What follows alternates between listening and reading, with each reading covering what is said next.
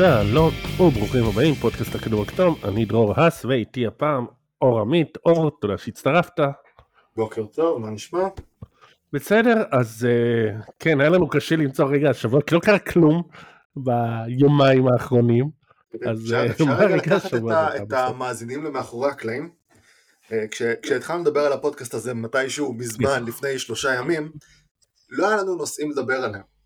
ואז אמרנו, טוב, בואו נדבר על קבוצות מתחת לרדאר, התכוונו לדבר על קליבלנד ועל יוטה ועל ניו אורלינס, ואז הגיעו 24 שעות האחרונות, והכל עף מהחלון. כן, היינו צריכים לכתוב את התוכנית מחדש לפרק בערך אתמול בלילה. אז כן. טוב, אני אתחיל, אנחנו נתחילים רגע השבוע, או שאתה רוצה להציג את הפינה הבאה? לא, הרגע השבוע מתחילים, מסורת זה מסורת. אז רגע... יבואו אליי בטענות, למה אתה איפה ואיפה, אתה לא...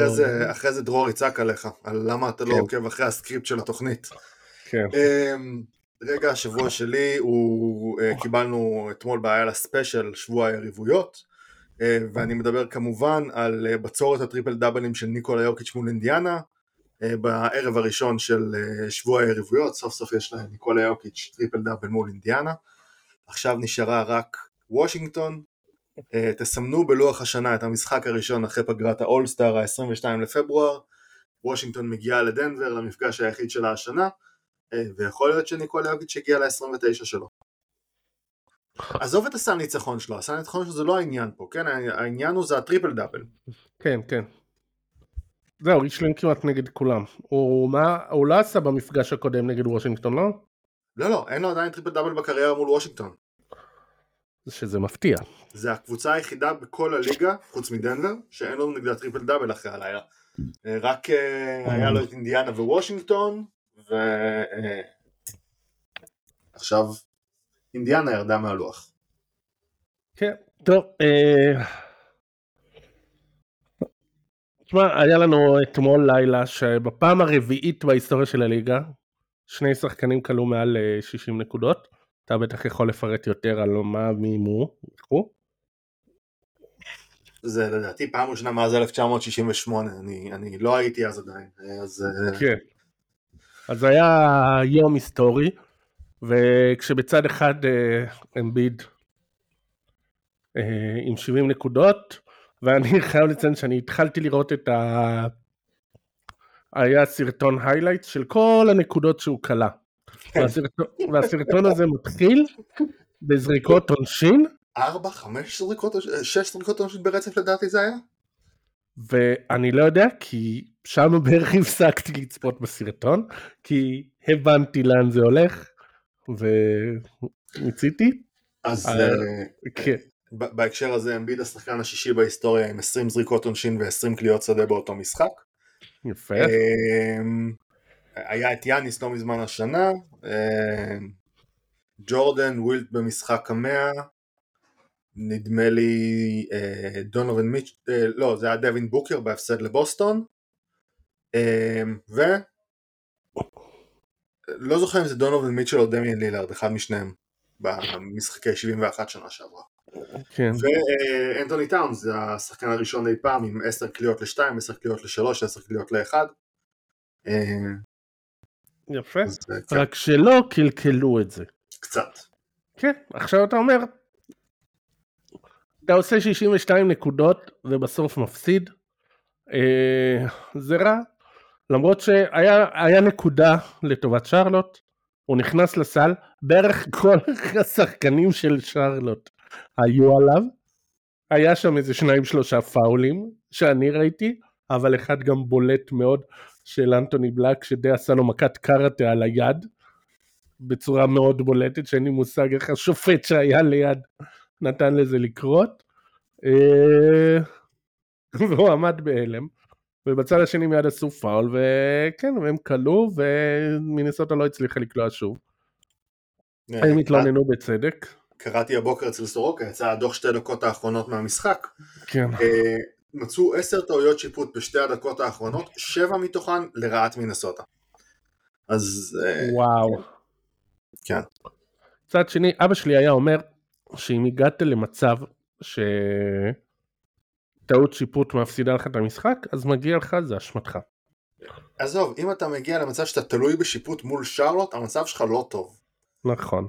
באופן כללי, עכשיו תראה, יש עוד זה, צריך לומר, אנטוני אדוורדס שיחק חולה, הוא היה בספק לקראת המשחק, החליטו ממש בדקה ה-90 שהוא ישחק, ועדיין, זה גם הפך להיות איזשהו חצי דיבור כזה, מנסות נראית לא טוב באופן יחסי לקבוצה שמובילה את המערב כרגע, כן? היא לא נראית כמו קבוצה אמיתית. כן, לגבי משחק חולה, לא משחק חולה, זה אמרנו 1000 פעם. אם אתה לא יכול לשחק, אל תשחק. אם אתה משחק, אל תשתמש במחלה, פצוע, הקמתי, יש לי שלג בגבה, זה הכל תירוצים. אתה משחק, אז אתה משחק. ורציתי להגיד בהקשר הזה ש... טרי רוזיר במשחקו האחרון במדי הורנץ עשה דווקא עבודת הגנה מאוד מאוד יפה על אנטוני אדוארדס, וגם הרוקי שלהם ברנדון קלארק, ברנדון קלארק. כן, טוב, אני לא אשתמש בתירוץ שאני חולה אחרי הרנט שאמרתי לפני דקה, אבל אני חולה ואחרי משמרת לילה, אז גם עשה עליו עבודה טובה, וקצת תראה שההייפ עליו לקראת הדראפט כנראה היה מוצדק, הוא נתן איזה יכולת כלייה די טובה, גם סקורינג, גם הגנה, הוא קצת אף מתחת לרדאר, בגלל שיש רוקיז הרבה יותר מרשימים ממנו. כן, אבל אני לא חושב שזה, אתה יודע... ציפינו ששרלוט יצטערו מאוד מהר על זה שהם הלכו עם מילר על חשבונו של סקוט הנדרסון. בינתיים זה לא שם. אני לא בטוח. לסקוט היה את התקופה לפני הפציעה ואחרי הפציעה, ואחרי הפציעה הוא דווקא נראה די טוב. לא יודע אם ראית את המשחק מהלילה נגד הטנדר. לא, עוד לא הספק. הגיע גם כן לשניות האחרונות, וגם כן כנראה הטנדר ניצחו בגלל טעות שיפוט, והשחקן הכי טוב של פורטלנד במשחק הזה היה סקוט הנדרסון. כן, מעולה. גם עם יכולת כלייה טובה וגם עם הגנה מצוינת. אני צריך לומר, אנחנו לא בליגת דיינסטי הזאת לדעתי ביחד, אבל אני קיבלתי השנה, יש לנו...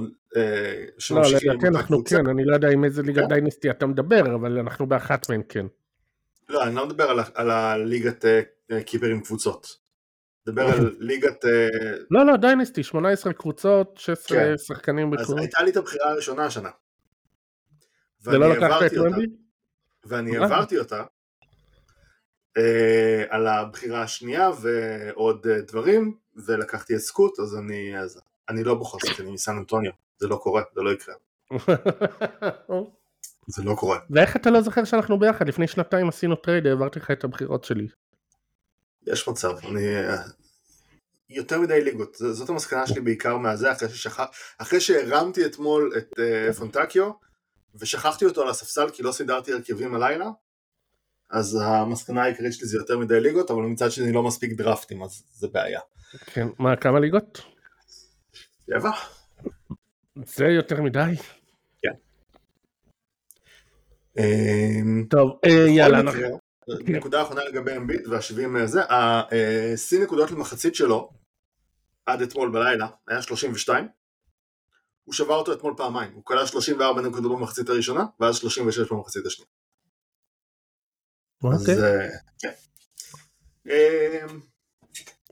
אז על מה אנחנו מדברים היום, דרור? תספר לי. אז קודם כל אנחנו... אתה רוצה לדבר עליו? אתה רוצה שנדבר עליו? רגע, קודם כל אנחנו צריכים חוב משבוע שעבר, כי היה פרק מאוד מאוד מעניין, שבוע שעבר, סגי וציפי, שהם עשו תעודת אמצע של הקבוצות, ושנייה אחרי, היה תטריד על סיאקם, אז... הוא לא, אז בוא, עכשיו אני יודע שכולם כבר שמעו עליו מלא ניתוחים וזה, אז בוא כזה בקטנה תן את הזווית שלך.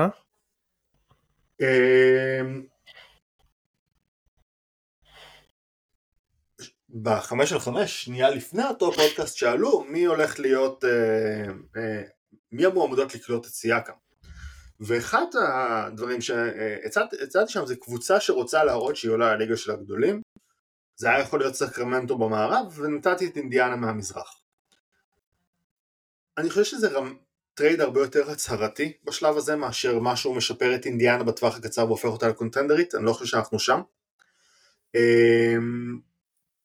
אבל אני חושב שברמה ההצהרתית, להגיד אוקיי, אנחנו עכשיו בונים על סיאקם, הלי וטרנר, שמסתבר שזה השחקן השני שסיאקם רצה לשחק איתו בליגה, אחרי קווין דורנט, שזאת אמירה מאוד מוזרה. מה? הוא הלך כאינדיאנה בשביל טרנר, לא בשביל הליברטון? הוא אמר, השחקן שאני הכי רציתי לשחק איתו בליגה, זה קווין דורנט, השחקן השני שאני הכי רציתי לשחק איתו בליגה, זה טרנר. אוקיי. זאת אמירה מאוד משונה. זאת בחירה מאוד פרינג'ית. ההסבר היחיד שאני יכול לחשוב לזה, זה כי הוא רוצה להיות בטוח שלא ישימו אותו ב5. אז הוא אומר, לשחק עם כזה סטרץ' 5, שהוא רים פרוטקשן בצד אחד, ומרווח את המשחק בצד השני, זה אחלה של דבר. זה מאוד מתאים לי מבחינת סגנון למשחק. אוקיי. ועדיין זו בחירה מוזרה. כן. זאת אומרת, תגיד, אני רוצה לשחק עם יאניס וברוק לופז, אני מבין. מיילס טרנר? זה הבחירה שלך, באמת? על זה הלכת? בכל מקרה, אני לא חושב שזה משנה את התקרה של אינדיאנה באופן משמעותי לשנה הקרובה. אני עדיין לא רואה אותם יוצאים מהסיבוב השני, אנחנו תכף נגיע לחתולכם שיש לנו בסיבוב השני, ואני עדיין לא רואה אותם עוברים יותר מסיבוב אחד במקסימום, וגם זה בסימן שאלה כרגע, זה תלוי מאוד במצ'אפ. אבל זה כן ממצב אותם לקראת קבוצה ששווה לשים עליה לב, שנה, שנתיים בהמשך, בהנחה שכמובן סיאקם ממשיך שם. כן. טוב, בינתיים הם די מפסידים מאז שהוא הגיע. הליברטון ניסה לחזור לאיזה משחק אחד, וזה היה טעות. והוא עוד פעם מושבת, ואני די קיוויתי שלא, כי אתה יודע, פציעה בהמסטרינג זה פציעה שמאוד בקלות יכולה להפוך לכרונית, ופציעה חוזרת. תספר לי על זה, אני כרגע מתמודד עם אחת כזאת. כן, רציתי להפנות אותם להרדן, אבל אם אתה מוזמן, כן. שהרדן כל איזה תקופה מושבת, אז קיוויתי שהליברטון ינוח כמו שצריך, ולא יידרדר לזה, אני מקווה שהוא לא עשה טעות, אבל כנראה היה מאוד חשוב לו לשחק בבחורה של סיאקם. תשמע, פיק אנד רול שלהם זה באמת משהו שעם פוטנציאל מצוין, הוא נראה טוב גם בצד ההגנתי, כשהוא בתור 4 ופחות צריך לריב עם הביגמנים של היריבות, אז עם כל הניסיונות שעשו בטורונטו כשפלטה לספסל, אני חושב שזה, כן, זה, כמו שאמרת, זה נראה נורא טוב. השלב הבא זה למצוא איזה טרייד על בדי הילד. רק מקווה שלא יהיה איתו מה שהיה עם מיילס טרנר, ששנים יש שמועות טרייד על מיילס טרנר, ואז בסוף נותנים לו הערכת חוזה. אני חושב שהילד לא יישאר פשוט, אם הוא לא יעבור. זאת אומרת, זה קצת כמו עם סיאקם. או שתעביר אותו עכשיו בשביל משהו, או שהוא יעזוב בחינם. כן. אז זהו, אז יש להם את מטורין, יש להם את ניסמית, וזה לאט לאט בונה להם אחלה קבוצה, בינתיים הילד, מטורין עולה מהספסל, הילד פותח עד שיהיה עוד איזה טרייד, ותשמע, זה אחלה פוטנציאל ההמשך, מיילס טרנר כנראה, וסיאקם, די בפיק של הקריירה שלהם, אז אני לא יודע כמה קדימה זה יכול למשוך, אבל שנה-שנתיים גג 3 הקרובות, זה יכול להיות אחלה של דבר באמת. אתה יודע איזה, אני חושב ששאלו אותנו על זה, על איזה טרייד המשך אני רוצה לראות שם, ואני חושב על זה עכשיו, תוך כדי שאתה מדבר על מה חסר להם, ושם שלא ציפיתי שיעלה כשמו הטרייד, אבל הוא כן התחיל לעלות בגלל סיטואציות חוזים, זה של הרב ג'ונס, מניו אורלינס, כן, שאומרים שפשוט לא, לניו אורלינס לא היה כסף לשלם, גם זיון, גם אינגרם, גם סי-ג'יי, ולנצ'ונס שם, טרי ג'ונס, טרי מרפי, סליחה. אז אומרים שהרב ג'ונס הוא יכול להיות בדרך החוצה, ואם כן, אני מהצד של אינדיה הייתי בודק מה אפשר לעשות איתו, כי ניסמית לא נראה לי מספיק בתור הדבק ההגנתי שהם צריכים שם. לא, ניסמית הוא יכול, רק שהוא מתפתח לאט, הוא מאוד מתפתח לאט, רק אז זה כמו שאמרנו,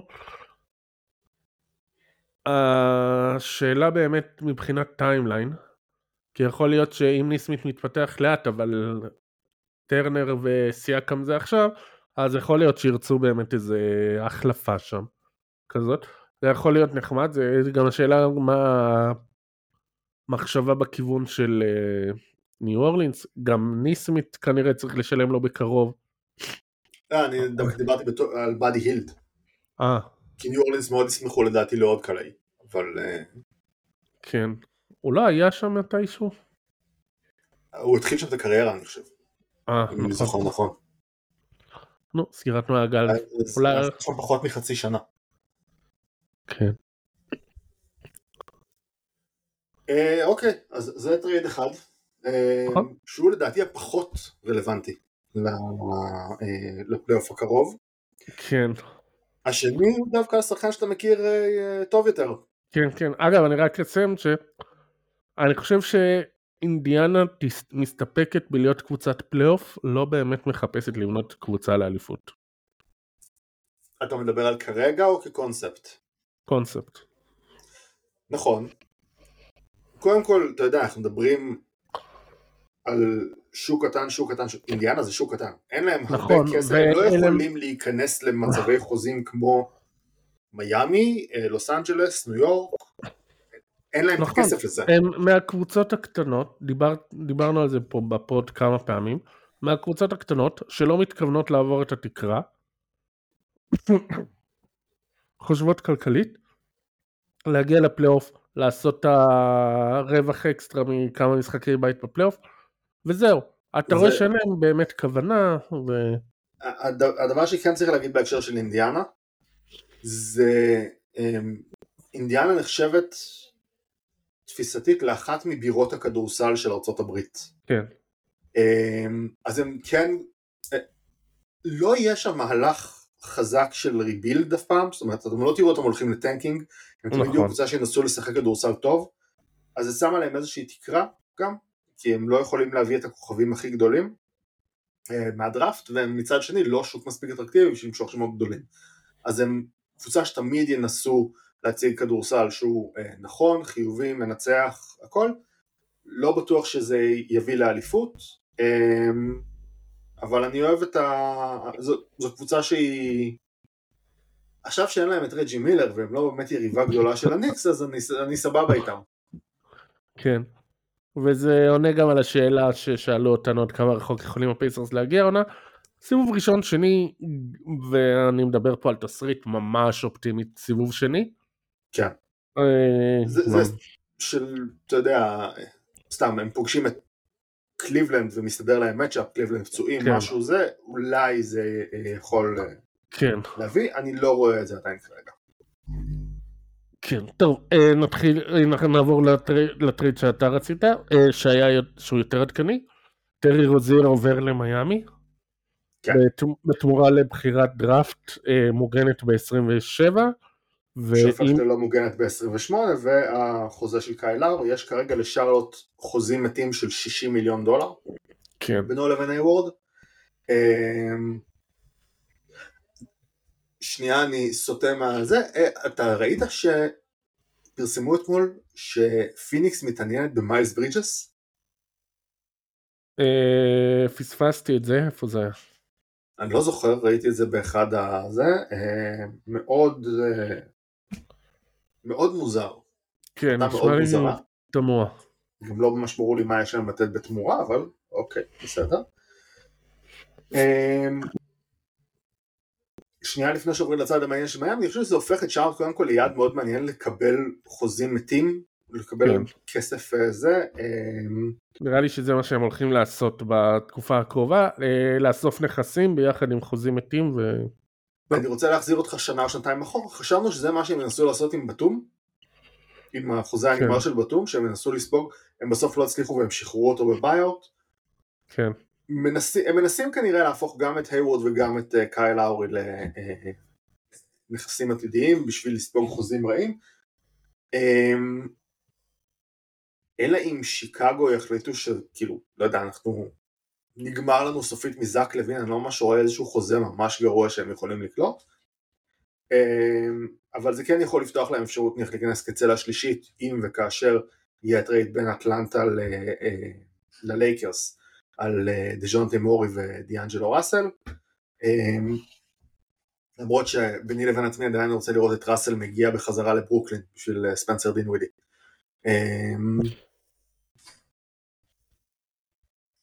ועכשיו מהזווית המעניין של מיאמי, מיאמי מאוד חיפשו איך לצרף, אבל מצד שני גם היה מאוד ברור שהם מוכנים לוותר על דברים מאוד מאוד ספציפיים, זאת אומרת הם לא מוכנים לעשות אוברפיים וגם לא ככה היה להם מאיפה. הם גם די מאמינים בעצמם, אם זה בחירה שגם לא אמרו בדיוק מה ההגנה, אבל אמרו לא מוגנת ממש בכבדות, כלומר זה מוגן טופ 4 או 6 או מה, על 28 או על 27? 27 לא טרי פרוטקטד. כן, אוקיי, אז הם כאילו הם די בונים על זה שהם לא יהיו שנתיים ברצף בלוטרי, שזה מחשבה הגיונית למיאמי, שזה כן, זה אסטרטגיה שהובילה אותם כמעט 30 שנה האחרונות, ודי הוכיח את עצמו. כן. אז זה מהלך מעניין עבור מיאמי, לא חושב שטרי רוזיר זה שם שהיה יותר מדי על כוונות של, אתה יודע, בתוך כל העשן של דז'ונטה מורי למיניהם, אני לא חושב שזה שם שהיה יותר מדי על הרדאר של השמועות טריידים, והם השיגו אותו בשביל מחיר נוח. זאת אומרת, קייל לאורי הוא שחקן שהוא לא תורם כרגע למיאמי. כן, הוא ירד לספסל, הוא קצת מזדקן, קצת פצוע. ותראה, הוא אף פעם לא הראה שהוא השתלב בצורה וואו, בקבוצה גם. נכון. זאת אומרת, נשאל אותך עכשיו, מה קייל לאורי עשה בגמר שנה שעברה? אתה תזכור? לא כל כך. אני חושב שהוא עלה מהספסל או משהו. כן, הוא היה מאחורי גייב וינסנט. כן. אז מהלך טוב בשביל מיאמי. אני עדיין קצת מוטרד מהחוסר איזון שם. זאת אומרת, רוב השחקנים שם מתאימים לשחק בתחת, רוב הנקודות שם מגיעות מעמדות 1-2, 3 נניח, לא יודע, ג'ימי בטלר, אף פעם לא בטוח אם נסווג אותו בתור פורד או גארד. לא, הוא משחק שם 3, הוא גם לפעמים משחק 4 משום מה. כן, הוא מאוד אנדרסייז ל-4. כן, הוא גם לא, הוא גם כל פעם כשמדברים איתו על זה, הוא די מבהיר שהוא לא אוהב את זה. אופציית הקליעה שלהם מעל ל2 מטר זה בערך קווין לב.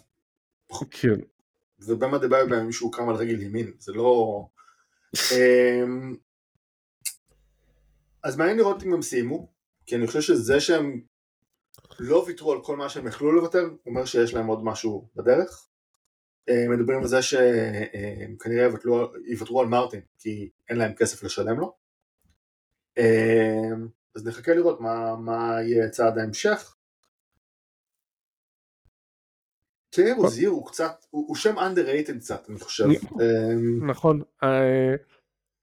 לדעתי הוא מאוד מתאים למיאמי, והוא כן משדרג אותם, הוא פייטר באופי, שזה די יתאים להם, ובכוונה גם הזכרתי שהוא קודם ברגע השבוע, שהוא עשה עבודת הגנה די טובה על אנטוני אדוארדס, הוא מחזיר להם מישהו שגם בעמדות הגארד, שיודע לשחק בשני צידי המגרש טוב.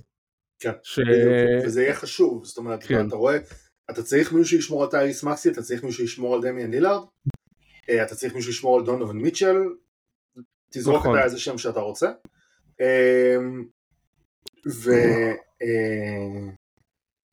באופן מסוים זה גם פותח להם אפשרות שהם עד עכשיו יחסית נמנעו ממנה, לשחק עם הירו ורובינסון ביחד.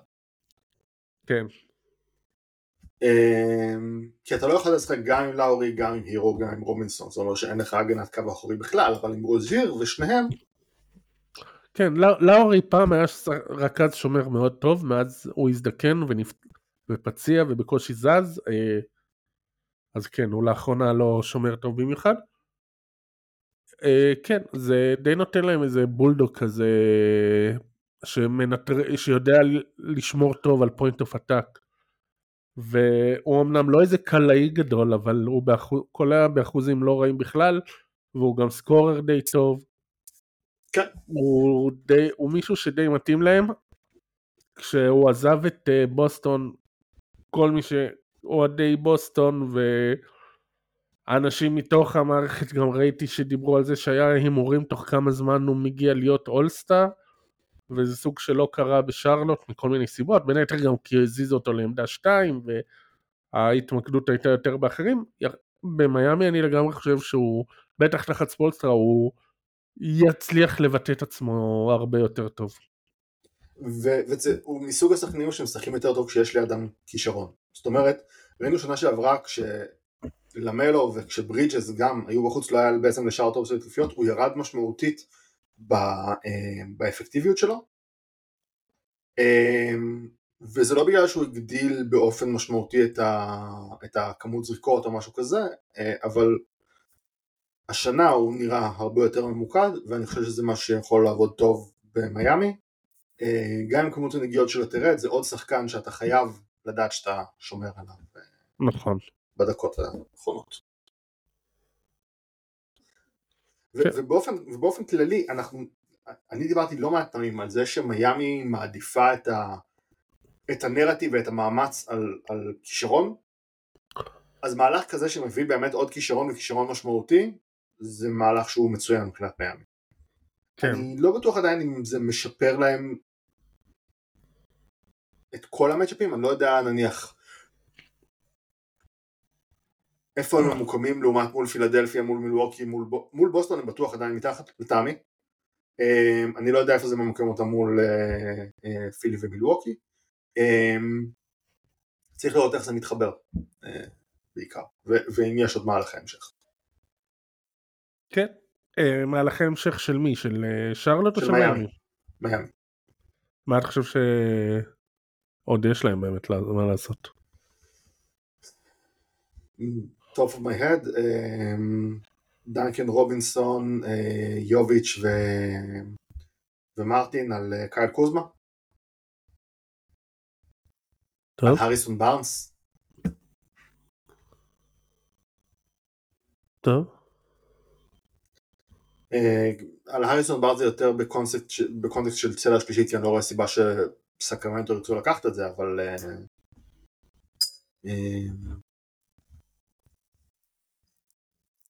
טוב, עמית זרח שואל, האם טרי רוזיר מחזק את ההיט כמו שאננובי מחזק את הניקס?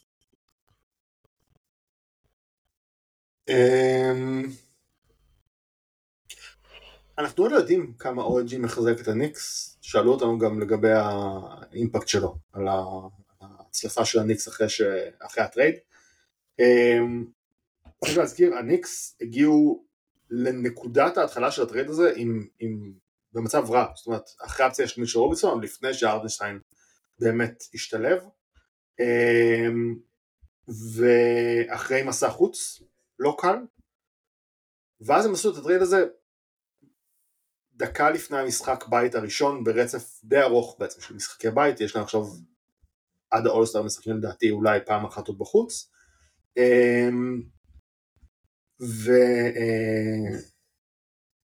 אז יש עכשיו זמן לקבוצה להתגבש, יש לקבוצה זמן לייצר מחדש את הזהות שלה,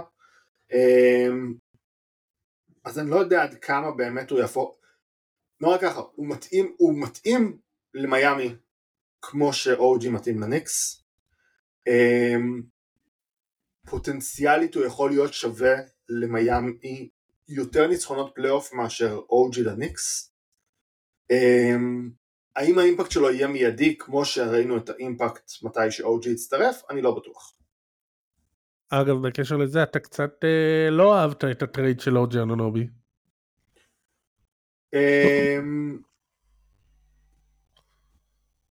אני לא ראיתי איך זה השחקן של הניקס הזה, אבל אם תסתכל, יש איזה אתר שקוראים לו הכדור הכתום, אני כותב בו מדי פעם כאלה, הכנה לעונה, תסתכל על הפרדיקשן שלי מתחילת השנה, על טרייד באמצע השנה. טוב. ואוג'י מחובר ביותר מדי דרכים לניקס, בשביל שזה לא יהיה הגיוני. כן. ואני מודה שאני לא ציפיתי לכזה אימפקט על הטור של הניצחונות, זה גם כן עניין של, זה גם עניין לוז, אבל זה גם עניין של איך שהוא מתחבר, ואתה רואה שטיבודו כבר ישר משותף תולה 40 דקות למשחק. כן. תשמע, אבל הוא כן נותן הגנה מאוד חשובה, שזה לא כל כך היה, והוא כן נותן את התרומות שלו, והוא כן מועיל גם התקפית. הסיבה שלא חשבתי שזה השחקן שהם צריכים, זה כי אני לא חשבתי שהוא חזק להם את התנודה שהם צריכים. אני חושב שכרגע היצירה מהספסל היא עדיין בעייתית, והניקס בעצם ויתרו על שני יוצרים משניים בשביל להביא שחקן שהוא לא יוצר משני. טוב, אוקיי, לאירוע הבא. כן. מילווקי פיטרה את המאמן שלה, אדריאן גריפין, אתמול, ולפי הדיווחים הם במשא ומתן מתקדם מאוד, שזה אומר שזה רק עניין של זמן עד שהם יחתמו עם דוק ריברס. אז כן, מה המחשבות? מי זה היה שכתב הבוקר של, זה הדרך האמריקאית להגיד שהסיכום הושג כבר לפני שבוע, וכן, קודם כל כבר אתמול דיברו על זה שהם היו איתו במגעים עוד לפני שהם פיתרו רשמית את גריפין. שזה אגב חריג, כי לרוב האמריקאים, במיוחד המאמנים, הם משתדלים לא לעשות כמו מאמנים ישראלים, של להתחיל מום כשיש עדיין מאמן עם עבודה. זה גם משהו שהם חותמים מול האיגודים שלהם, אם אני זוכר. אז אם זה נכון, אז דוק ריברס גם פה עלול עוד להסתבך עם האיגוד שלו. אבל הוא לא מאמן כרגע. הוא לא הגיע לזה בתור עמדה של מאמן, הוא פרשן. כן, זה לא... תראה, הדיבור היה שהם הולכים, שהם מחפשים שם, קודם כל, איזושהי אוטוריטה, ומבחינה הזאת כנראה שריברס הוא השם הכי גדול שיש כרגע בחוץ, נכון? אתה לא יפה, אתה שם אותו לעומת בודנהולצר. כן, והם לא יחזירו את בודנהולצר. אני אמרתי שאם כבר לפטר אותו, אני רוצה לראות שם את סטן ון גנדי, ואז חשבתי על זה עוד פעם. אמרתי סטן ון גנדי בגלל שהוא כבר בנה כמה קבוצות שבנויות סביב ביגמן וסביבו הרבה קלעים, הרבה קליעה, וזה היה נראה לי כמו משהו שהוא מדהים, אבל מצד שני אנחנו יודעים על נושאי הכבוד שהיה לו מול השחקנים בקבוצות הקודמות, ואם על הרקע הזה פיתרו את גריפין, זה כנראה לא פיט נהדר, אז אני לא בטוח שרק על זה. דיברנו על זה גם לפני כמה פרקים של כשהקלטתי עם דביר, אז אמרתי שיאניס העביר ביקורת מאוד, כאילו יאניס שאלו אותו באיזה רעיון, והוא אמר, זה היה לפני איזה 3 שבועות משהו כזה, והוא אמר שהוא עדיין לא יודע מה הסכמה ההגנתית שלהם. עכשיו, זה לא שהוא לא יודע, אוקיי? אתה יודע. גם אתה יודע מה הם משחקים וזה. אבל איך אמרת, הצורה האמריקאית להגיד משהו? כשכוכב אומר לך בינואר שהוא לא יודע מהסכמה ההגנתית, זה די להגיד להנהלה ולבעלים של אני לא מרוצה מהמאמן. כן. רק במילים מאוד יפות. הדיווח האחרון, הדבר האחרון שבא לנקול את השם של יאניס שיצא אגב, של הוא לא אחראי לזה שמינו את גריפין, זה ש... אמרו שזה לא שהוא לא רצה את גריפין, הוא פשוט לא רצה את נרס. שזה דבר מאוד מוזר להגיד אגב. זאת אומרת, זה כאילו, על מי אתה מנסים לעבור? זה לא שהוא רצה את גריפין, הוא לא רצה. זה לא שהוא רצה, זה לא שהוא כיוון במיוחד לגריפין, הוא לא רצה את נרס. היה כל כך הרבה מאמנים שפותרו בשנה שעברה, שאתה לא יכול לצמצם את הפול רק לזה. נכון. מאוד מועמדים, באמת. נכון, אם כבר אמרת לבנות סביב ביגמנים, היה יכול להיות עוד איזה כמה מאמנים לדעתי, אבל... עכשיו, תראה, מעבר כן בעיות עם גריפין, לא בעיות עם גריפין, דרך אגב, אתה אומר, יאניס לא יודע מה הסכמה הגנתית, שמס לדעתי היום כתב דמיאן לילארד אומר למקורבים שלו שהוא עוד לא בטוח מה התפקיד שלו בסכמה ההתקפית של מילווקי, והוא עוד לא ממש אימץ את הסכמה ההתקפית, והוא לא ביקר בפומבי את גריפין, אבל זה כנראה גם כנראה איזשהו... הוא לא ביקר את זה, הוא רק אמר למקורבים שהוא לא יודע מה הסכמה ההתקפית. ומקורבים שמדברים עם עיתונאים. כן, והוא לא יודע מה מקורו בסכמה, ברור. אז... עכשיו תראה,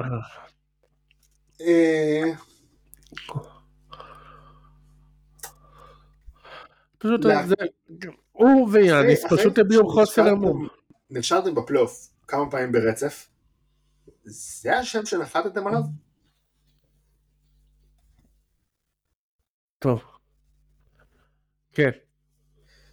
אז נשארתם כמה פעמים בפלייאוף, זה השם שנחתתם עליו? באמת? כן. זה הבן אדם שאתם רוצים להביא?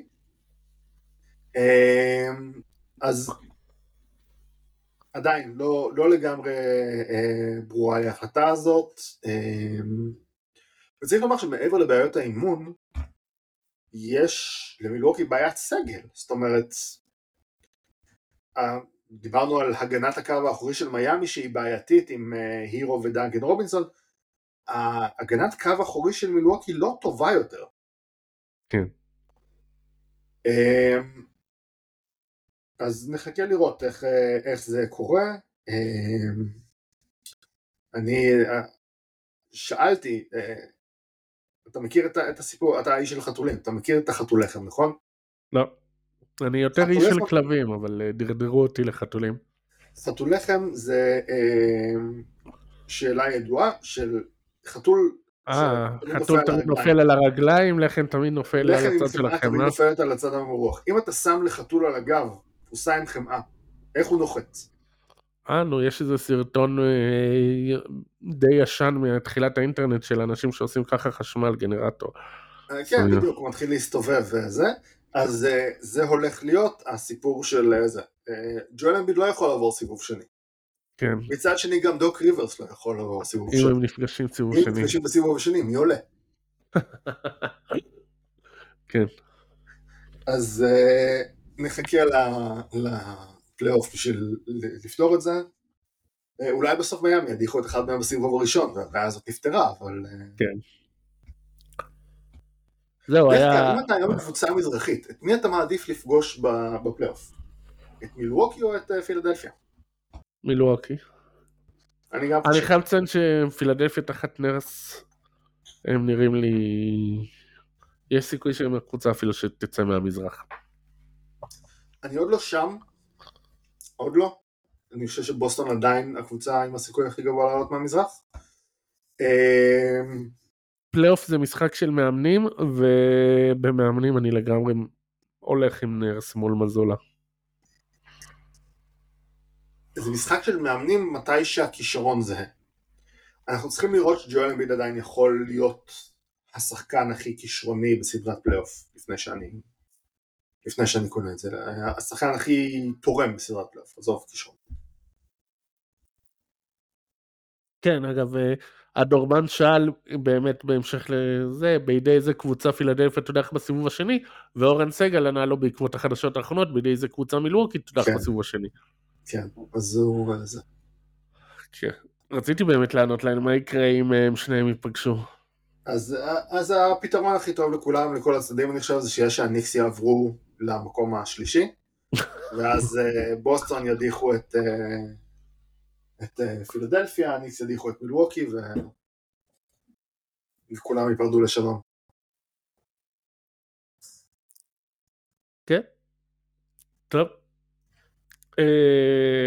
טוב, אנחנו 40 דקות לתוך הפרק, ועכשיו אפשר להגיע לנושא שרצינו בכלל עם התכנית המקורית. לא ויתרנו עליו? אחד מהם. ויתרנו על משהו. אוקיי, רצית לדבר על הפליקנס שהם מצליחים לאחרונה. בטח לאור המשחק של הלילה. רצית לדבר על ה... טוב, נו, זה... זיון וויליאמסון, לא יודע אם אתה יודע, שמעת עליו. שלום, שלום. הוא לא עונה לי לטלפון. עשה הלילה את המשחק ה-150 בקריירה שלו. פיה. פייר, לא האמנתי שנגיע עד לכאן. הוא השחקן ה-21 בהיסטוריית הליגה, שאחרי 150 משחקים עומד על יותר מ-60% מהשדה. וואו. יש לו יותר מפי 2 נקודות ממי שבמקום השני. זאת אומרת, הוא ירד, הוא התחיל את השנה עם 25 נקודות למשחק, הוא כרגע ירד, הוא ב-24-8 או משהו כזה, אבל העילות שבה הוא משיג את הנקודות שלו היא מדהימה. אני מאוד אוהב את מה שהפליקנס עושים השנה. כן. כשהם בריאים זה מתחבר ונראה טוב, גם שנה שעברה כשהם היו בריאים, הם הובילו את הליגה. והוא עוד לא ב-100% כשירות נראה אגב, זאת אומרת הוא עוד לא ב-100% שם, אבל מה שאפשר לומר השנה שלא היה אפשר להגיד בעבר זה שהוא הרבה יותר ממוקד הגנתית, גם הגנתית, שזה אומר שהוא לא מינוס עצום. והפליקנס נכון להיום הם אחת מ5 קבוצות בליגה שהם בטופ 10 גם הגנה גם התקפה. בוסטון כרגע היחידה שהיא בטופ 5 גם וגם, פילדלפיה בטופ 10, אוקלאומה סיטי, הניקס וניו אורלינס. אז זאת קבוצת אנדר דה רדאר קלאסית, ובהתחשב בזה שאתה מסתכל על הצמרת של המערב, אז אוקיי, זאת אומרת, דנבר מוכחת, הקליפרס מאז הטרייד נראים סבבה, אתה באמת יכול להגיד בוודאות שהפליקנס עם קצת יותר ניסיון פלייאוף, זאת אומרת ממה שיש לה מתחלות שלהם, לא עוברת את אוקלאומה סיטי או מינסוטה בסדרה? אני לא יודע. אגב, מינסוטה באמת, אם דיברנו על 5/5, באחת השאלות שם הייתה שלמה לא מאמינים במינסוטה, ואולי אחרי המשחק של הלילה אפשר להבין למה לא כל כך מאמינים במינסוטה. שאלה כמה מאמינים... מה? המשחק של אתמול. כן, לא, אחד מהם. אז השאלה באמת כמה מאמינים בפליקנס בפלייאוף. כי הם עשו כאב ראש שנה שעברה לדעתי, הם באו די כאנדרדוגר, הם סגרו את העונה די טוב. תן לי רגע לראות שאני לא סתם ממציא. לא, הם בסוף לא עושה, הם מתבלבלים לפני שנתיים, יופי, מצוין לי. אז הם בנויים מאוד, קבוצה שמאוד בנויה לפלייאוף, זאת אומרת הם גם יש להם הרבה כלים התקפיים, גם יש להם הרבה פתרונות הגנתיים לכל מיני סוגים של מאצ'אפים שהם יכולים לעבוד מולם. הדבר היחיד שעדיין אין להם זה את הצ'ק הזה של עברנו סיבוב, ואז זה בדרך כלל הדבר שמעלה אותך לרמה הבאה, של מתחיל לחשוב עליך יותר ברצינות, כי סי.ג'יי מקולם לא נתפס בטח היום כסופרסטאר, ברנדון אינגרם עוד לא הוכיח את עצמו ככוכב בפלייאוף, זיון בטח עוד לא הוכיח את עצמו ככוכב בפלייאוף, נכון, אבל דווקא הם אמורים להיות בסדר. כן, ויש להם מאמן עם רקורד פלייאוף דווקא טוב. כן. לא. לא, כן, הצליח. יש לו ווילי גרין? כן, נו, הוא היה פעם אחת בפלייאוף עם ניו אורלינס לפני שנתיים. נכון, והוא הצליח שם, ולפני זה הוא היה עוזר מאמן שדי נתנו לו קרדיט על ההצלחה בפיניקס. כן. לא זכרתי את זה, אבל מסתבר שהוא היה גם עוזר מאמן בגולדן סטייט לפני זה, בשנה אחת. כן. באליפות, לא באליפות, סליחה, בהפסד לזה, לטורונטו.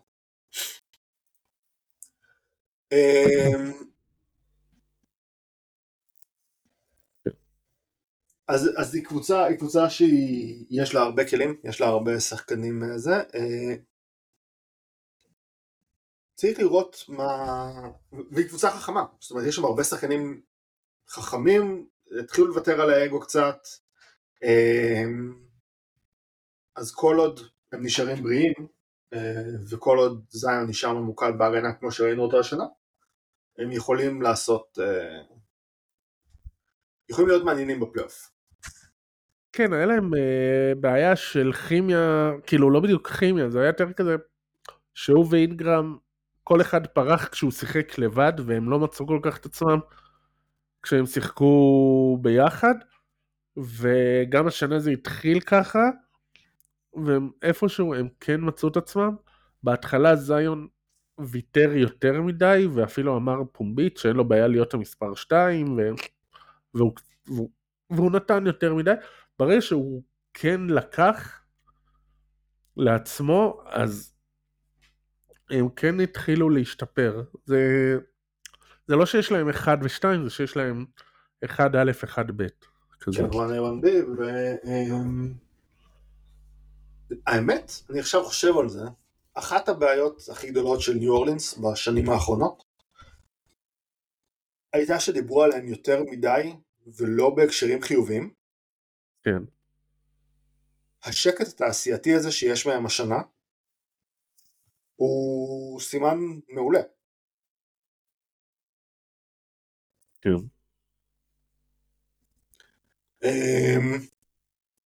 אבל העיקר שאפשר לוותר לזיין את החוזה, כי הוא לא עמד בכלל. כן, אבל הם עוד לא עשו את זה. רק אמרו ש... אפשר לעשות את זה, הם עוד לא הכריזו את זה, והבנתי גם שאם הוא משחק עוד איזה שיקום משחקים עד סוף השנה, זה בכל מקרה לא רלוונטי. כן. זאת אומרת, ההחלטה הזאת נדחית בשנה. כן. אז זה היה יותר כזה, זה גימיק עיתונאי ולא איזה משהו קונקרטי. הנה, תראו, יש לי סעיף בחוזה של זיין שאני ידעתי עליו ואתם לא. כן, ששמתי עליו, כן. תגיד, אתה יכול להסביר לי את הסיפור של קליבלנד? בדיוק כמו שרציתי לשאול אותך. איך הם מנצחים 7 רצוף אחרי שנפצעו להם גם אבן מובלי וגם דריוס גרלנד, לכאורה שני המובילים. קודם כל, אני כבר בדקתי את זה, מדובר בקבוצה השנייה בליגה, לא שנייה, זאת אומרת, טייד פרסט, על הכי הרבה שחקנים בסגל שקלו 20 נקודות במשחק. וואלה. משחק יחיד. אתה יודע מי הקבוצה השנייה? מי? דטרויט. לשתי הקבוצות יש, עכשיו אחרי הטרייד של בגלי, אז כרגע זה רק 10, אבל בגדול, 11 שחקנים קלו בסגל של הקבוצה 20 נקודות, קלו עבור קבוצה 20 נקודות, וזה די מצחיק לראות את דיסוננס, זאת אומרת, אני הסתכלתי על ניצחון, היה לי ניצחון השבוע ב-25 הפרש, שלשום זה היה לדעתי, לא על זה, ואתה אומר, טוב, בטח דונובן מיטשל התפרע. ואז אתה מסתכל, והקלעי המוביל במשחק היה סם מריל. מי זה? מי הבן אדם הזה? סם מריל, אני תמיד נשמע לי כמו איזה שם של הוביט. זה כאילו, אתה אומר, היה לנו שעריות מדין וייד, אז הבאנו אקסטר, מה זה?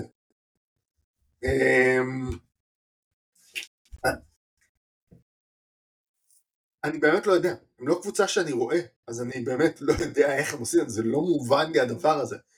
והעובדה שדונובל מיטשל לא מתפרע במשחקים האלה שבהם גרלנד בחוץ, זה מדהים בעיניי. זאת אומרת, מבחינה קבוצתית, העובדה שהם יכולים לנצח, הם כרגע עם כמה רצופים?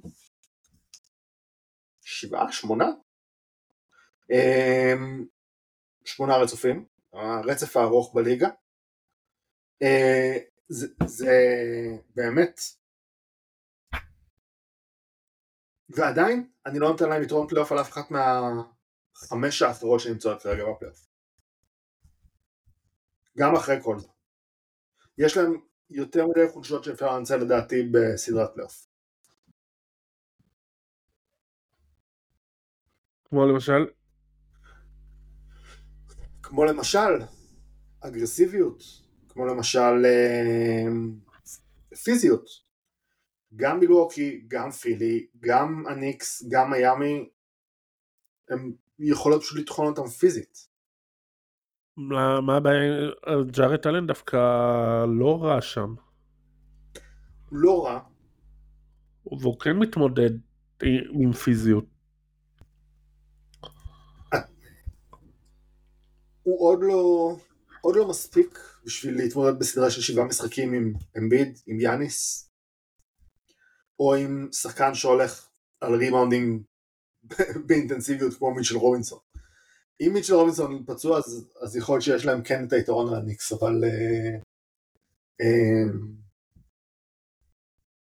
אבל ראינו מה הניקס עשו להם שנה שעברה. כן. זהו, אני חושב שמה שקרה, זה שזה סוג של, הם היו הרי שני צמדים, בצד אחד גרלנד ומיטשל, בצד שני סוג של יותר אחראים על ההגנה כזה, אלן ומובלי, ואני חושב שכמו שדיברנו קודם על ניו אורלינס, כל אחד נתן לשני קצת יותר מדי ריספקט, ואת השיתוף פעולה, ואני טימי טוב, ואני עוזר, ואני פה, ויותר מדי התמקדו באיך אני לא דורך אחד לשני על האצבעות, ואז גם מובלי וגם גרלנד הלכו, ופשוט זה כאילו, מיטשל ואלן לא צריכים להתעסק בשטויות האלה. הם פשוט הורדת מהם את הכבלים, ונתת להם להתפרע. בצד השני הוספת גם שחקנים שהם לא אותם יכולות, אבל זה לא שזה ממש נפילה, כאילו כן, בסדר, נפילה הגנתית, או קורו ממובלי זה לא כזה נפילה הגנתית, ובצד ההתקפי זה גם לא כזה שינוי, אבל פתאום ג'ארט אלן הוא מרגיש הרבה הרבה יותר חופשי. בקצת שראיתי אתה רואה שהוא באמת הרבה יותר חופשי, אתה רואה גם בסטטיסטיקה שהוא מרשה לעצמו יותר, הוא מרשה לעצמו לקחת יותר, ללכת יותר לסל, ללכת יותר לקנות.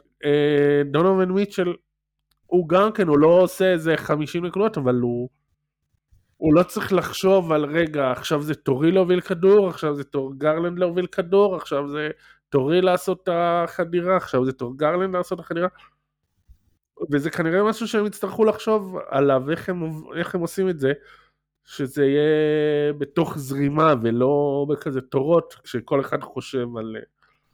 אני כן חושב למשל שאם מיטשל חלילה היה נפצע ולא גרלנד, זה גם כן, אז גרלנד היה אותו אפקט, שהוא גם כן, הוא פתאום לא צריך לחשוב על לא לדרוך למיטשל לעצמת, אלא הוא פשוט משתחרר ומשחק. יכול להיות, ועכשיו אני חושב גם ממש שמתחבר לסיפור של ה-11 שקלעו כבר 20 נקודות, שעצם זה שאתה, אין לך 4 שחקנים שאתה חייב לשחק אותם במשך 35 דקות בערב, מאפשר לך למצוא כל ערב את השחקנים שחמים ואת השחקנים שמתאימים למאצ'אפ, ולהתאים את עצמך למאצ'אפים ספציפיים. נכון. ואתה לא יכול לעשות את זה עם 4 שהם לכל הפחות פרינג' אולסטארס, תקרא לזה? כן. נכון? אתה רואה בסיטואציה מסוימת מגיעים לאולסטאר. נכון. אז יכול להיות שזה גם כן חלק מעניין, והשאלה היא איך זה יכול לעבוד בקבוצת פלייאוף. בסדרת פלייאוף, סליחה. זהו, אני חושב שמה שצריך לקרות זה שההנהלה ומי שזה לא יהיה, יתפסו את השחקנים ויגידו להם, אוקיי, ראינו מה קורה,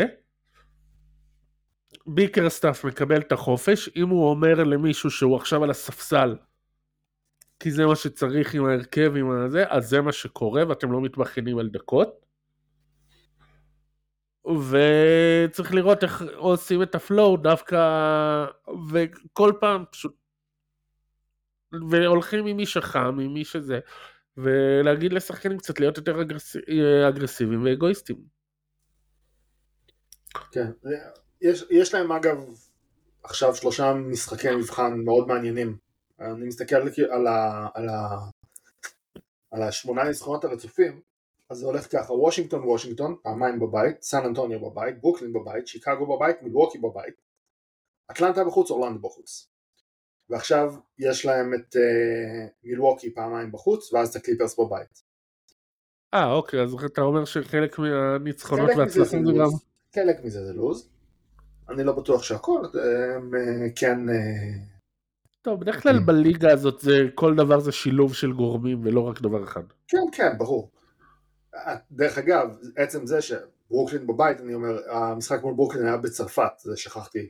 ואז יצא שלהם שבתוך... שבוע היה להם משחק אחד, תוך 8 ימים היה להם משחק אחד. טוב. נחכה ונראה. יאללה, שאלות גולשים? יאללה.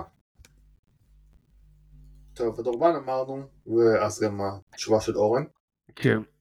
יאללה, עמית זר, החיים הקליפרס צריכים לחפש טרייד לטאקר, או שהסגל שלהם מושלם? מה זה אומר לחפש טרייד לטאקר? מחפש טרייד לטאקר. מי ייקח אותו? אני חושב שיש מי שיקח אותו. ומאותה סיבה אני חושב שהקליפרס ישלחו אותו, כי אין להם... אני חושב הוא לא מסר, או הם לא נותנים יותר מדי דקות, אבל אני חושב שהוא כן, בקצת שהוא עולה, זה מה שהם רוצים ממנו שהוא ייתן. יכול להיות, ואז אין סיבה לשחרר אותו. אני חושב שהקליפרס לא יחפשו כרגע להיחזק דרך טריידים, כי אין להם יותר מדי נכנסים להתחזק איתם בטריידים. כן, גם אם... על השוק של הבייאאוט. אני לא חושב שהם יכולים להביא מישהו בבייאאוט. הם יכולים להביא מישהו בבייאאוט כל עוד הוא מתחת לאמילי. כל החוזה הנוכחי שלו מתחת לאמילי. כן. אבל זהו. גם חוץ מזה, טאקר הוא מקבל מינימום. זה אומר שבהחלפת משכורות אתה מקבל אותו דבר. איזה חיזוק אתה מביא... איזה חיזוק אתה מביא עם שחקן של שכר מינימום? כן. ג'רי חוסימס? זה תלוי כמה... אתה מת להיפטר ממנו, אה? אתה מת להיפטר ממנו. לא, אין לי בעיה איתו. הוא אגב עלה עליי לחמישייה, 4 חסימות. יפה. הוא פשוט בתיאוריה אמור להיות סנטר רביעי בקבוצה, אז כאילו... פשוט שני הסנטרים הראשונים כרגע בחוץ. טוב, יפתח כהן טל, עד כמה הגיוני מבחינת וושינגטון לבצע טרייד על דני אבדיה, ומה המחיר האידיאלי שיוכלו להשיג תמורתו?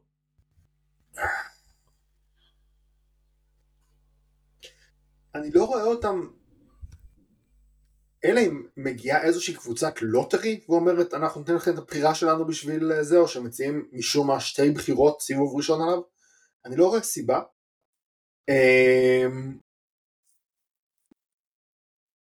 בוא נגיד ככה, אם תבוא קבוצה ותציע להם את אותה תמורה על דני ועל קייל קוזמה, אני מעריך שהם יעדיפו להעביר את קייל קוזמה רק בגלל טיימליין וכסף. כי האינסנטיב של וושינגטון לטרייד כרגע הוא לתת מקום לבילאל קוליבאלי, לא שום דבר אחר. כן. אז אלא אם הם יבינו, אוקיי, אנחנו תוקעים עכשיו עם קוזמה, ואנחנו רוצים לתת קוליבאלי דקות, ואז הם יהיו יותר פתוחים להעביר את דני, אני לא רואה סיבה שהם יעדיפו את אחד. רק אני, היה אתמול דיווח, גם היה אצלנו בעדכונים, אבל אם אתה קורא, שוושינגטון, שדיווחים מוושינגטון, זה שכולם אופציה לטרייד, חוץ מבילאל קוליבאלי, שרק הוא untouchable. כן, וגם הדיווח הזה הוא בגדר השעה. כן, עכשיו, זה לא שהם מחפשים אקטיבית טרייד לדני, כן? זה לא שהם עכשיו אומרים, טוב מיר, אני נותן לך, זה כמו שהאנשים חושבים שזה כמו בפנטזי, אוקיי, אני נותן לך את דני, מה אתה נותן לי? לא. זה שהם רוצים להשאיר את דני, רק פשוט שאם מישהו יבוא וייתן להם הצעה, אז הם לא יגידו לו לא, הם כן יקשיבו. כן. מבחינה הזאת. ואגב לציין גם שלפי כל מיני שמועות ודיווחים, בערך כל שיחות הטרייד שהיו להם בקיץ, כולל אלה שיצאו לפועל, באיזשהו שלב הקבוצה השנייה גם גיששה לגבי דני, ובסוף הוא נשאר בוושינגטון, אז ככה שזה גם יכול להגיד מה חושבים עליו, שלא כזה, שכן ניסו להימנע מלהעביר אותו, ובמיוחד עם איכשהו פרץ קצת לאחרונה, הוא קיבל קצת ביטחון. כן, עוד פעם, אני כרגע לא רואה, זאת אומרת, כנראה שהוא בערך השחקן השני-שלישי בקבוצה מבחינת התוכניות של וושינגטון לעתיד, יחד עם קוליבאלי ואולי קיספרט. הם כן, כנראה אקטיבית ינסו להעביר את החוזים הנגמרים שלהם, והם לא ייתנו הצעות על דני, זאת אומרת, הם לא ינסו אקטיבית, כמו שאתה אומר, להעביר את דני, ואני לא רואה כרגע קבוצה שדני זה השחקן שהיא מטרגטת. כן. כן, צריך גם לראות שזה ממשיך. אוקיי, טל קנן, שאלה ראשונה שדיברנו עליה, האם OKC צריכים להוסיף כרגע שחקן כלשהו, לא חובה כוכב, אלא אפילו עוד איזה רול פלייר? אני הייתי מוסיף ביגמן. הייתי מוסיף שחקן ניסיון פלייאוף, אני יודע שאוהבים לצחוק עליי על זה, של כל הסיפור של הווטס והאנפורסרים והאוג'יז, אני חושב שזה קבוצה שצריכה את זה.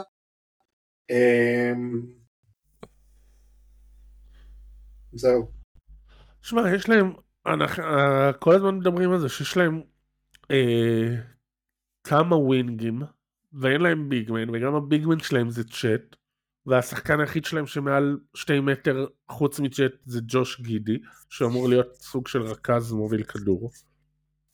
ג'יילן וויליאמס משחק 4, שגה הוא 1.98 מטר, דורט גם כן, 1.96 מטר, 1.98 מטר, גם הרוטציה שלהם לרוב זה כאלה שמגרדים את השתיים מלמטה. הם כן צריכים איזה מישהו עם נוכחות, עם יכולת, וכל פעם כשנגיד אומרים מה פתאום, הנה הם מסתדרים, הם מקום שני במערב וזה, מגיע משחק מול איזה קבוצה כמו הלייקרס, שהם עושים איתם בוליבול, ודי דורסים אותם. כן, ועוד פעם, אם הם מדברים על הפלייאוף, הם צריכים לעבור את דייביס, הם צריכים לעבור את יוקיץ', מי אמור שם לעצור אותו? הנה, משהו, דיברו על טרייד עם יוטה, אז יוטה לא רוצים לשחרר את לאורי מרקנן במהלך שלדעתי הוא נכון, שיקחו משם את ג'ון קולינס. אני שנים, ויש אנשים שבטוח זוכרים שאמרתי, ששנים אומר שג'ון קולינס צריך לשחק 5, וברגע שהוא יהיה 5, אז הוא יפרוץ. הנה, הוא משחק 5 ביוטה, וזה עובד ממש טוב. אבל ליוטה יש גם את ווקר קסלר. יכולים לוותר על ג'ון קולינס, תנו ליוטה את ג'וש גידי, אבל זה עובד גם בגלל שקולינס יותר מרווח את המשחק בשביל מרקנן. גם. אבל תשמע, ג'ון קולינס צריך להיות 5. תביא מישהו כזה, תביא מישהו אחר, או מישהו שיזיז את צ'ט 4, או מישהו שידע לשתף איתו פעולה, בתור ביגמן, שישחקו עם צ'ט 4 בהתקפה 5 בהגנה, ואז יהיה מישהו שישחק 4 בהגנה או 5 בהתקפה, שתכלס הבן אדם שעושה את זה הכי טוב בליגה זה זיון, אבל לא נראה לי שזה ישתלם כל כך, שהוא זמין כל כך, אבל נגיד מישהו כזה. דרך אגב, אם בגלל ההצלחה המוקדמת של מרווין בגלי בוושינגטון, דניאל גפורד הופך פתאום להיות זמין, אוקלאומה סיטי צריכים לקפוץ עליו משתי ידיים. כן, העניין הוא שהם לא היחידים שמתעניינים בו. נכון, אבל יש להם הכי הרבה בחירות לתת. כן. ומי שבאמת הייתי רוצה לראות שם חוזר, זה את סטיבן אדמס. הוא פצוע השנה וזה, זה לא רלוונטי להשנה, אבל הייתי שמח מאוד לראות סטיבן אדמס שם חוזר. יכול להיות, אבל כבר השנה, כן, הם צריכים להביא מישהו פיזי. מישהו, ולוותר אפילו על ג'וש גידי. ואם אתה מוותר על ג'וש גידי, אז מי שאתה יכול להביא בחזרה זה כבר די עולה לך. כן. אוקיי, עוד שאלה של טל קנן, אליך. מאז שאורג'י הגיע לניקס, הם השתפרו... דיברנו על זה. דיברנו על השינוי של ניקס מאז הטרייד של אורג'י. טוב. אם אתם צריכים לבחור MVP היום, במי אתם בוחרים?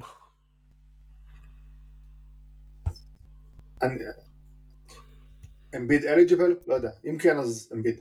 כן, נראה לי אמביד. אגב, ראית את מה ששק אמר, שאם הוא צריך לבחור עכשיו, הוא לוקח את שי גילג'וס אלכסנדר על פני לוקה? בהקשר של ה-MVP או בהקשר כללי? בהקשר כללי, שלא מעדיף לקבוצה שלו יותר טוב. אני לא יודע אם יותר טוב, אני יכול להבין את הזווית שבה אתה תעדיף אותו. לוקה needs to be coached. ג'ייסון קיד לא עושה את זה. כן, והם ויתרו על ג'מל מוזלי, שהוא כבר אז ידעו שהוא אחד ה. ג'ייסון קיד הוא לא... אפשר להרבב את הסגל מסביב לו כמה שרוצים, כל עוד לא מדברים איתו על איך לשחק, זה לא רלוונטי. כן, גם גרנט וויליאמס הולך שם קצת לאיבוד. טוב. איפה נראה דז'ונטה אחרי השמיני בפברואר? שהשמיני זה הטרייד דדליין? בטלוויזיה. כן, ובהקשר זה נזכיר שאנחנו גם השנה עושים את הלייב שלנו לטרייד דדליין. כן. נשארתי על זה, זה יוצא 8-2-24. טוב. כל החגיגות של ג'י-ג'י וקובי.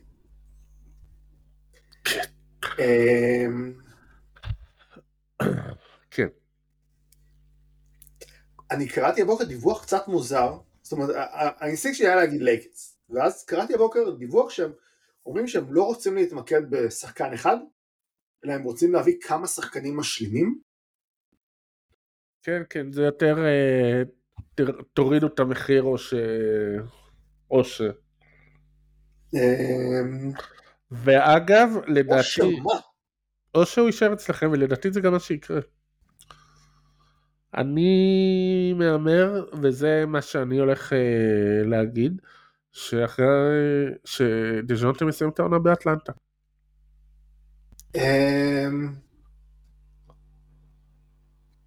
אני לא מבין עדיין את הזווית של אטלנטה. האמת. כל הניהול סגל שם מאוד מאוד מוזר.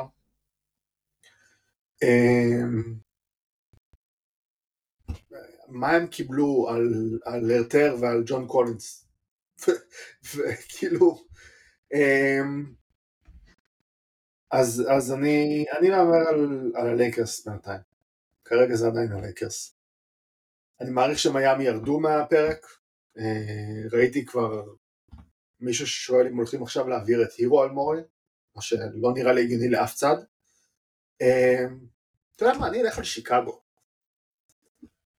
איכשהו יעשו פליפ, לא יודע לאן זק לוין יעבור, אבל דז'ונטה מורי יהיה בשיקגו.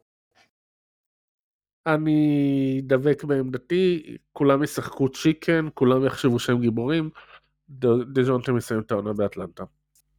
לא. טוב, ערן כהן שואל מה קרה בסקרמנטו, שהפכה מלהיות שנה שעברה קבוצה בעלת אופנסיב רייטינג היסטורי, לקבוצה שנמצאת השנה במרכז טבלה. שום דבר מהסגל לא השתנה, ואיזה טרייד הייתם עושים לשדרג אותה?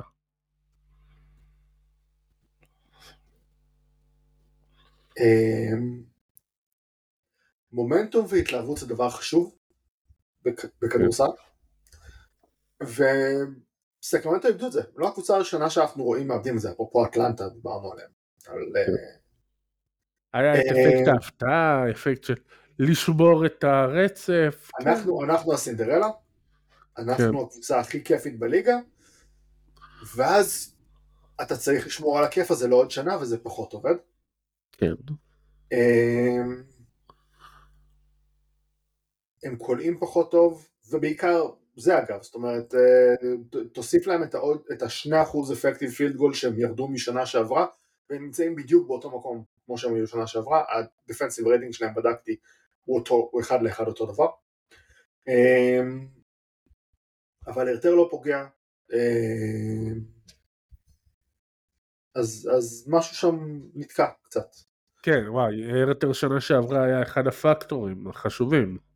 הוא נהדר, הוא היה שחקן, והם שיחקו באמת מאוד יפה, אבל כשהכדור פחות נכנס, יש פחות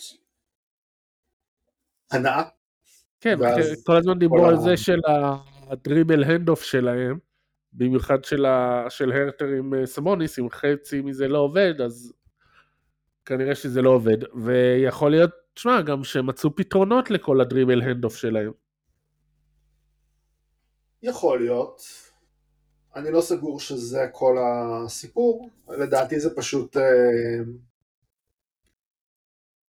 אחרי שההתלהבות שוכחת, אתה צריך משהו גם להמשך. טוב, דרון שיטריט של מה יהיה עם בוסטון, האם האליפות בעיניים שלהם או שהפסד אפילו בגמר יביא לפיצוץ הצמד טייטום ובראון? התשובה היא לא ולא. בדיוק, התשובה היא לא. האליפות ממש לא בידיים שלהם, וגם כמו שציינתי קודם, אני לא מאמין במזולה. לפיצוץ, לא יביא להם, דווקא מסתדרים סבבה לגמרי, משום האנשים עדיין מתעקשים להפריד מהם. כן, אני חושב השנתיים האחרונות אמרו, אוקיי, אנחנו סבבה בשילוב הזה. אני עדיין חושב שדנבר מבחינתי היא הפייבוריטית, לעשות רפיד. לא יפתיע אותי עם בוסטון, אני חושב, אמרתי דעתי 4 פעמים בפרק הזה שמבחינתי בוסטון היא הפייבוריטית במזרח, לא יפתיע אותי אם הם יקחו את האליפות, אבל אני חושב שהם יודעים עכשיו את הגרעין, אני מאוד אהבתי את הצירוף של בורזינגיס שם עובד אחלה, זה קווייט מעולה, אני חושב שהם יעשו run it back no matter what. כן, צריך לציין אבל שזה בוסטון מול כל קבוצה אחרת, לבוסטון יש את הסיכויים היותר גבוהים לקחת אליפות, בוסטון מול הספרד זה הספרד. עוד פעם? לא הבנתי מה אמרת עכשיו? לבוסטון יש נגיד, מכל הקבוצות בליגה יש את הסיכוי הכי גבוה לקחת אליפות. אוקיי? גם ראיתי מישהו שחישב, וזה דווקא נראה הגיוני, שיש להם סיכוי של 24. אוקיי. אז אם אתה לוקח או בוסטון או לא יודע, קבוצה אחרת, אז לבוסטון יש סיכוי יותר גבוה. מצד שני, זה רק 24%, ושאר הליגה זה 76. הבנתי, אוקיי. זה אגב הולך ומשתנה, ככל שאתה עולה גם בשלבים בפלייאוף, אבל... כן. ברור, אבל כן. זה בדיוק, זה כרגע, זה לא שזה בידיים שלהם, יש להם את הסיכוי הכי גבוה, אבל יש להם גם יותר סיכוי לא לקחת אליפות, וג'ו מזולה הוא אחלה מאמן לעונה סדירה, הוא יודע לעשות אחלה הכנות למשחקים, העניין הוא שהוא מאוד שבלוני, יש לו את אותן סכמות, נכון שלאחרונה הוא כן הכניס סכמות חדשות, אבל זה לוקח בשלבים,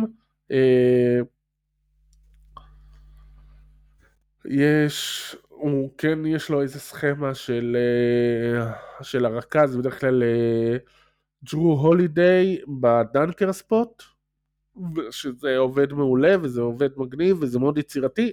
העניין הוא שבפלייאוף, וראינו את זה, כאילו במיוחד שנה שעברה, כל המאמנים האלה, כל הדוק ריברס, שהם יודעים לדבר ולהיות נחמד והשחקנים מתים עליהם, במאני טיים, מה שקובע זה אריק ספולסטר שיודע לשלוף לך את השפן מהכובע, לעשות את ההתאמה, לעשות את השינוי באסטרטגיה, לעשות איזה שינוי בחמישייה, לעשות איזה תרגיל, ואופ, אתה הולך לאיבוד. וגם צריך לדעת... התאמות אינגיים. נכון, התאמות אינגיים. ותשמע, ולבוסטון היה מאמנים, יודוקה, ברד סטיבנס, שהיה להם יכולת התאמה אינגיים מצוינת. למזולה אין את זה, אין אפילו יכולת התאמת אינגיים בינונית, הוא ממש כושל שם, וזה מאוד מדאיג אותי בנוגע לבוסטון בפלייאוף. סטודמאייר עוד שם? לא, ממש לא. ברח אמצע עונה שעברה. הוא קיבל שם איזה תפקיד זה, נכון? באיזה מכללה, כן. לא, יש לו עוזרים טובים, כן? יש לו את סם קסל ואת צ'ארלס לי, ששניהם נחשבים עוזרים מצוינים. עדיין. התאמות אינגיים אני לא סומך עליו. אולי צריך לקסר יותר לקבל יותר סי לגבי החלטות אינגים. אני גם גולש, אני יכול לשאול אותך שאלה? נניח איפה אתה גולש, באיזה חוף? ברוס בראון, לאן? זה ספיח לטרייד של סיאקם שלא דיברנו עליו. נכון. תשמע, אני מזכיר שיש לו אופציה לשנה הבאה, זה חוזה לא מובטח סוג של, אז זה יכול להסתיים השנה, יכול להסתיים שנה הבאה. אני חושב שאם ג'רי לא יהיה חייב להעביר אותו, הוא לא יעביר אותו, הוא כן ינסה למשוך את זה אולי לקיץ, או משהו, או לעונה הבאה. למה? כי ראינו שבשנים האחרונות ג'רי לוקח את ההחלטות האלה עד שהוא חייב. כל מיני טריידים על סיאקם ואנונובי וזה, רק שהם אומרים לו ששמע, אנחנו לא חותמים פה ערכת חוזה, ביי. כן, אבל הוא לא באמת שחקן סגל ברפטורס נוכחים.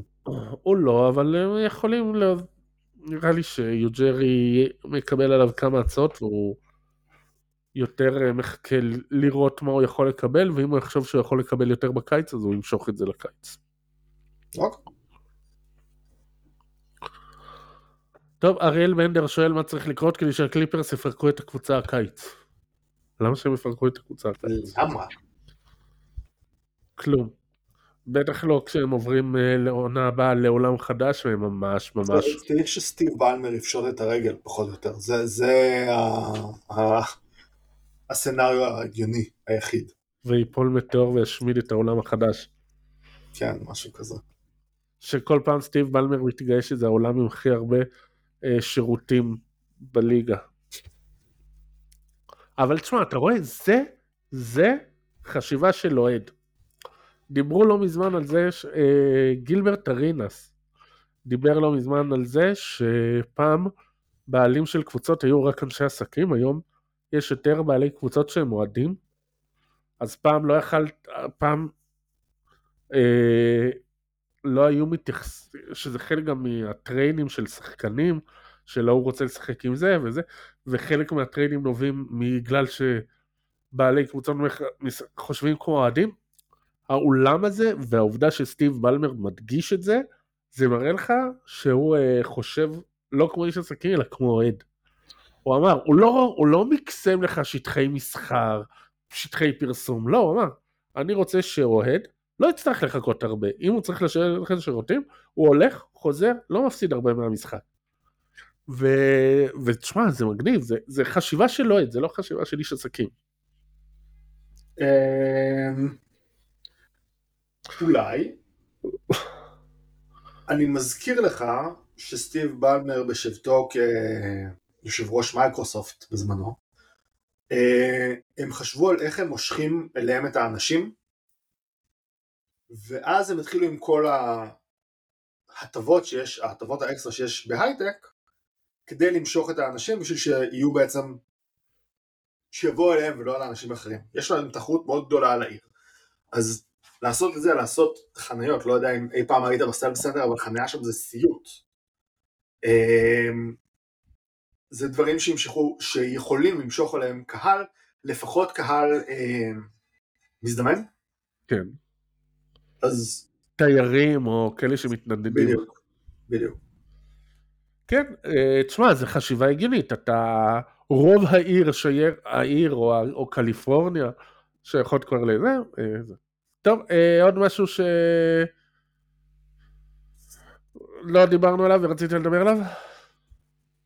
לא, אמרנו 8 בפברואר, טרייד דדליין לייב, כן. יום אחרי זה אגב, אני אכפור לכם על זה, אבל יש אירוע ספרי ספורט בבר גיאור בתל אביב, סגי ואני נהיה שם גם כן, תבואו לדבר איתנו על הטרייד דדליין, יש פרטים כרגע בעמוד אצל סגי, אני בטח אפרסם במהלך השבוע. טוב, בוא תזכיר לאנשים איפה אפשר למצוא אותך. ניתן את התשובה הקבועה שלי, שאתם יכולים להיית אינסיגניפיסטאץ. כולל בלו סקאי לאחרונה. כולל בלו סקאי, האמת ש... פתחתי חשבון, הייתי שם במים, לא חזרתי לשם מאז שהמחשב שלי עשה ריסטארט, אבל כן. כן. טוב, אז תודה שהצטרפתם, תודה שהצטרפת, תודה שהזנתם, ויאללה, ביי.